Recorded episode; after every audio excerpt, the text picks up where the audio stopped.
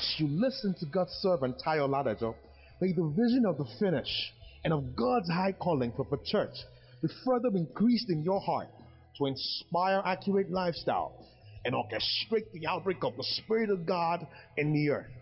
Be blessed in Jesus' name. So, the first thing about kingdom prosperity is that you must ensure the prosperity of your soul. I wish above all things, 3 John 2, that thou mayest prosper, even as thy soul prospereth. If you are more financially prosperous than you are spiritually prosperous, you're vulnerable. You're susceptible to error, to casualty. The spirit of the age will dominate you. And there's a great tendency that that prosperity will destroy you. You know, that, that's the reason why you see God's children, some of God's children, the more they prosper, the more they draw away from God. The more they prosper, the more they get tempted and they fall to the pitfall of the enemy. Amen. So when we talk about kingdom prosperity, the first thing is that God measures us within, measures the, the width, the capacity of the temple. And the only way by which we can we can acquire depth and capacity in the spirit is that we go through the dealings of God. Without going through the dealings of God, we do not attain spiritual depth and capacity. Amen. It's very important we understand that.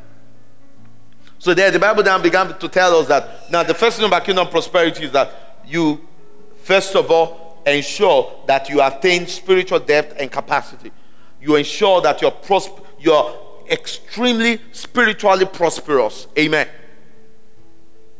Then the next thing the scripture tells us in verse 17 is that my city is true prosperity. The one thing about kingdom prosperity is that kingdom prosperity is not intended for showmanship.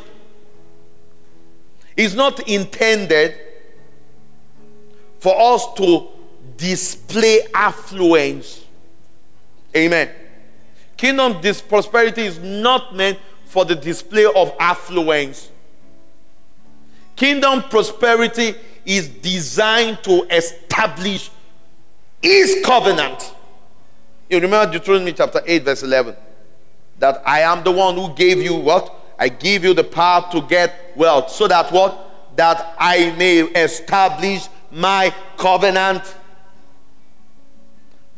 so, kingdom prosperity is not meant for the display of affluence. Kingdom prosperity is not for showmanship. Kingdom prosperity is not intended to prove a point. It's not to show superiority over others. A lot of people feel that the more, the more, the more financially prosperous and comfortable you are, that's what determines the strength of your faith. That's a lie. That's some of the error that has tripped into the church that it is what you have in the natural that determines what you are in the spirit. You know, that's a lie. That's erroneous. Praise God. Everything anyone has is given. Praise God. Now, but one thing about kingdom prosperity is that with kingdom prosperity, you live with a sense of stewardship.